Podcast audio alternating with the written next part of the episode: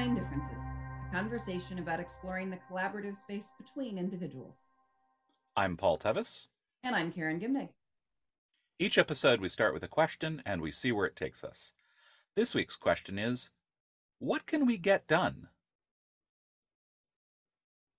So, if you're listening to this episode as it gets published, we'll be right between the Thanksgiving holiday and the winter holiday time.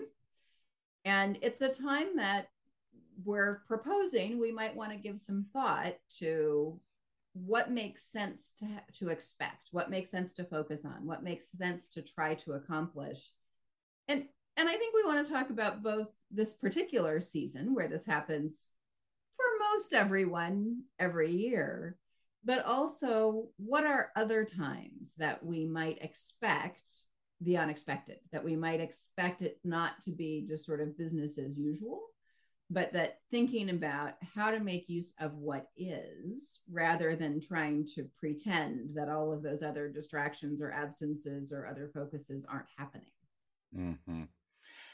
I think there's a tendency, uh, particularly in corporate America, uh, but in the corporate world generally, to think about uh, time as being uniform, right? That every Tuesday is equivalent to every other Tuesday, that any given week is the same as any other week, um, and and that just isn't true.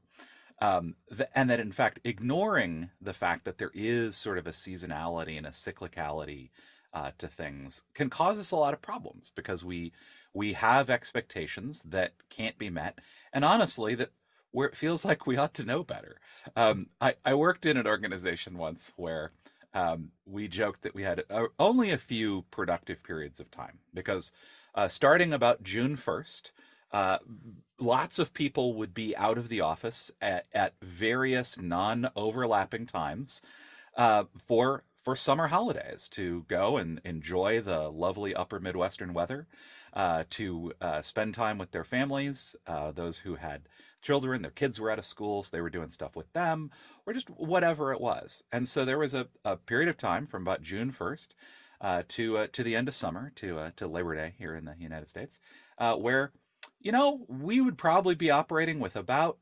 75% of the people who would normally be on the team uh, at any given time. And that just changed what we could do. Uh, and then we would have a period of time in the fall when we could really get stuff done. We could really focus. Although we had a couple of avid hunters, so when deer season started, uh, we would we would lose a couple of folks as well.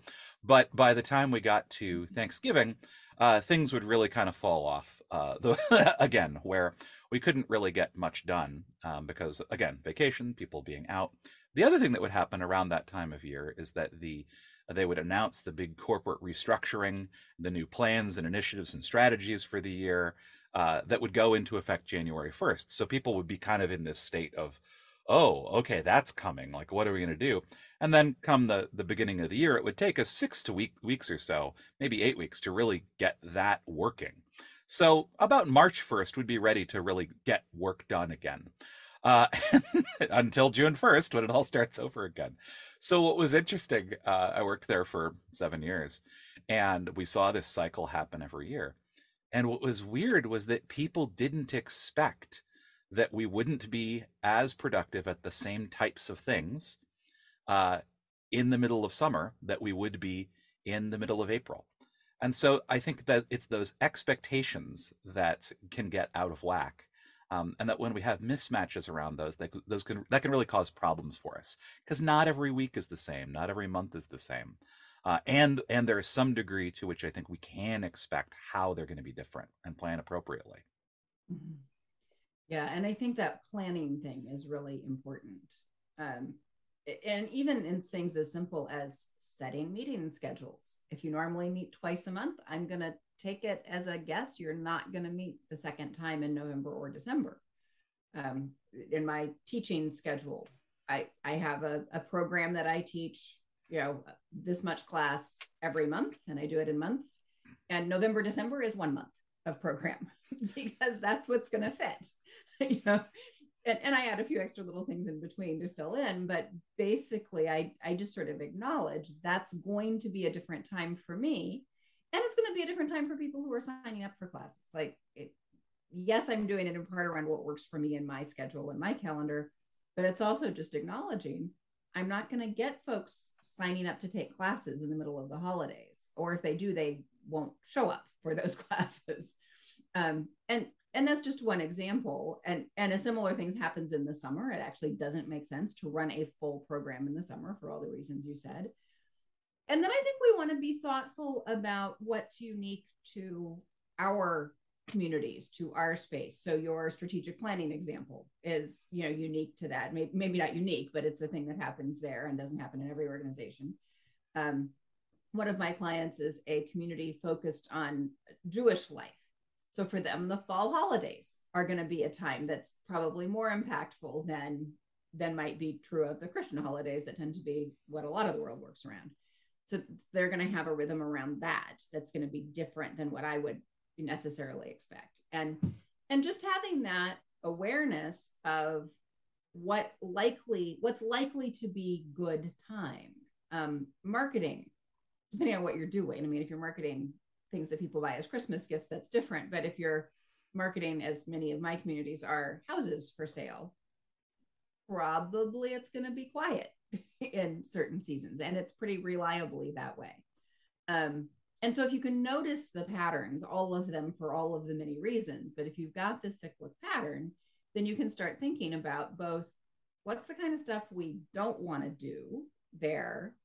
What's the kind of stuff we do want to do there? And also, what does that tell us about what we need to make sure we get done in the more sort of productive times? I mean, you can put some deadlines in place, even if they're not real deadlines. If it's due at the end of the year, if we want to really be thoughtful about it, it maybe it's due on the 15th of November in, in terms of the way we want to work with it. So I think that ability to look ahead and just be peaceful about it's it's going to be different. That doesn't mean it's bad. It doesn't mean we're lazy. It doesn't mean people are misbehaving. It just means that, you know, it, it is going to be different. And the more that we can sort of settle into, yep, it's going to be different, the better we can make use of that difference. The um, that that acknowledgement right the acceptance of it this is what it is right? It's the struggling against it i think that's really the where it gets us in trouble. Um, my brain uh, always goes to ecclesiastes when we think about this that there is a, a, a time for every purpose. Um, and and i think what's useful to do is to think about well, given that this is going to be a slightly different period of time for us, for whatever reason, our focus is going to be over here, or a bunch of people are, are going to be gone, or we're going to have these non-overlapping schedules. For me, that's uh, that's usually a lot of it because you know a lot of the work that I do has is in teams, and when you know a third of your team is or isn't there, it really changes what you're able to do. Um, I think there is a piece of just kind of recognizing that and going, well, what are things that we don't do as much of during other parts of the year that we could do now that might make more sense? So, oftentimes, um, in in those periods of year where the the team was not as intact, where the team we could not make as much progress on things that really did require everybody, uh, we would have a tendency to focus on things people could do on their own, right? Mm-hmm. Or or in small groups that that were kind of temporary. Um, so we actually did a lot of um, in that particular organization in the November December timeframes. We were often doing a lot of learning and personal development, um, often in small ad hoc groups, mm-hmm. where it's a hey, we've got the we've got all this stuff that we said we're going to do in our development plans. Uh, maybe we should do that before the end of the year. And oh, you know, normally I don't work with uh, with Tim um, and with Michelle, but uh, but they're around, and the people I normally would are aren't. So I could form a sort of small learning group with them and kind of focus on that and do more sort of independent or differently structured work, right? That was important, um, but that was a different kind of thing than we would do normally during the during the other times of year. And so that was a thing where we could figure out, well, we can't make as much progress on what we would normally do because we don't have the the people, we don't have the um, or, or we've run out of budget, so we don't have access to these resources, sorts of things. But what can we do? And I think that's a really useful question to be asking. Given this, what what is a productive use of our time?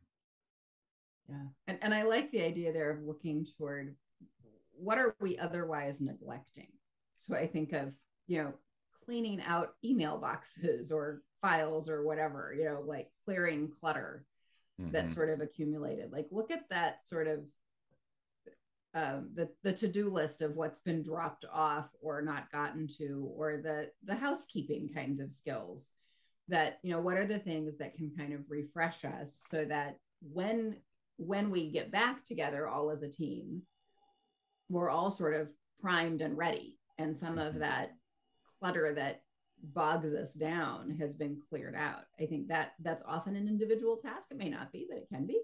Um, it can be a really good time for those kinds of tasks of okay it's quiet. I don't have a barrage of emails coming in. I you know don't have things i have to respond to right away because the people who would be sending me those requests or whatever aren't around. And so this can be a really good time to just sort of look at a reset and and you know catching up taking out the trash so to speak and and and and even establishing you know oh we we wanted a new system for this thing and while it's quiet you know i was asked to put that thing together. I can get that thing done. You know what are those individual tasks that others aren't necessarily waiting on me for but will sure like it when i have them done? That kind of thing i think fits really well into spaces like this. Yeah yeah i remember uh, one year uh, again working at that same company where we're near the end of the year and it was and I, just because of my particular schedule, I was taking very little time off at the end of the year. And so there were like six people in the office, sort of thing.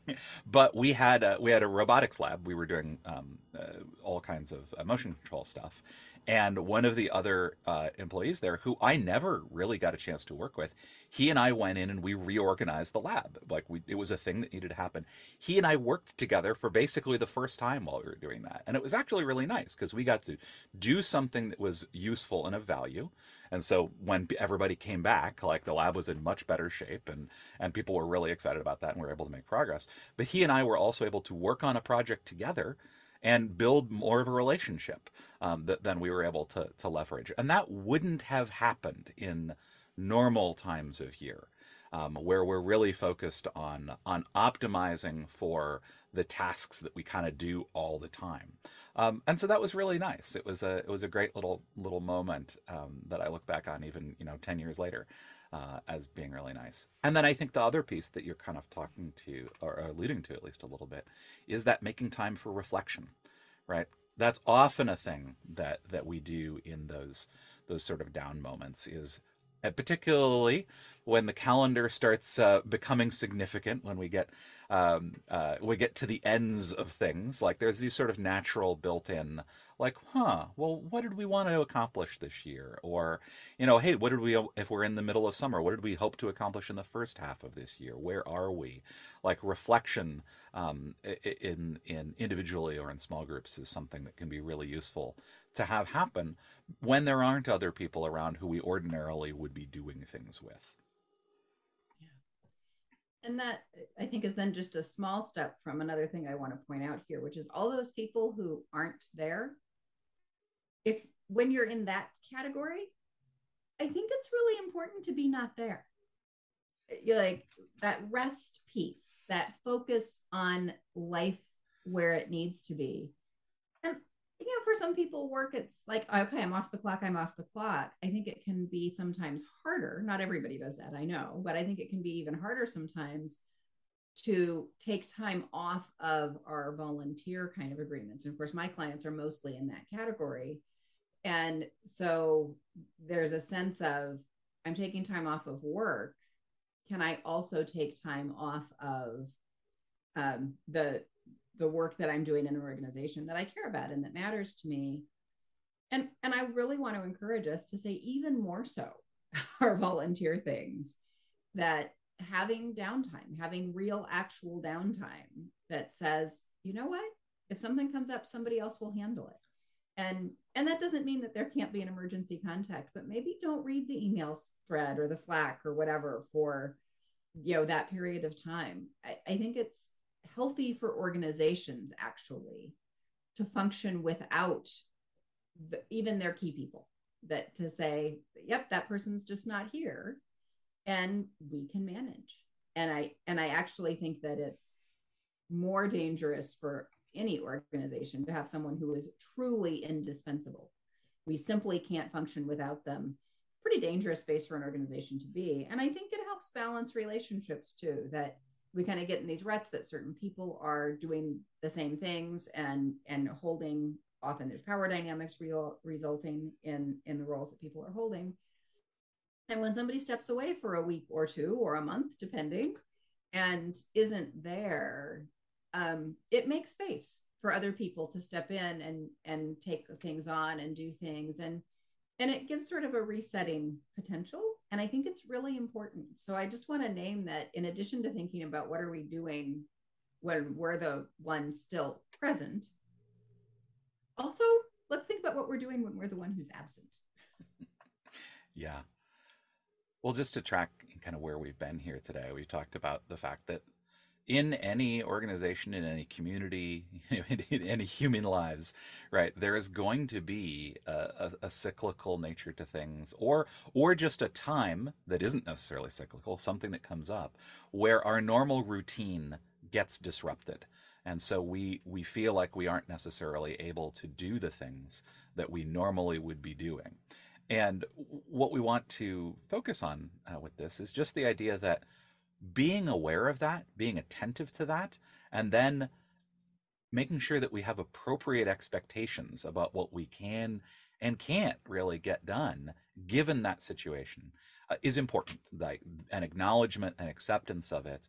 Uh, we may not like it, but it is what it is, and not liking it doesn't change it necessarily.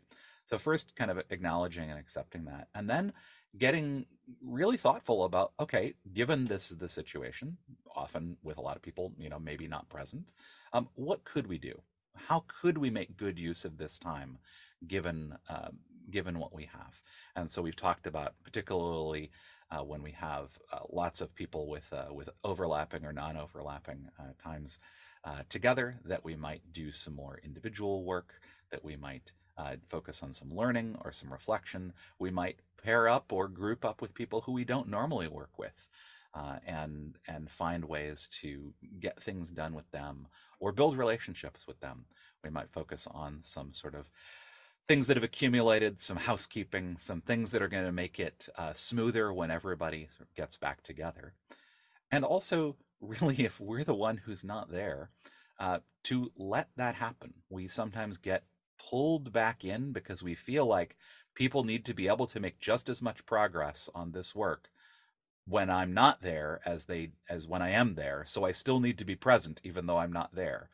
And that in fact, if we can accept that things are going to be different when we're out of out of the uh, the space, out of the office, uh, out of that group, um, that actually can make room for people to find ways of of working that that are more sustainable, that allow them to step into the roles we normally inhabit.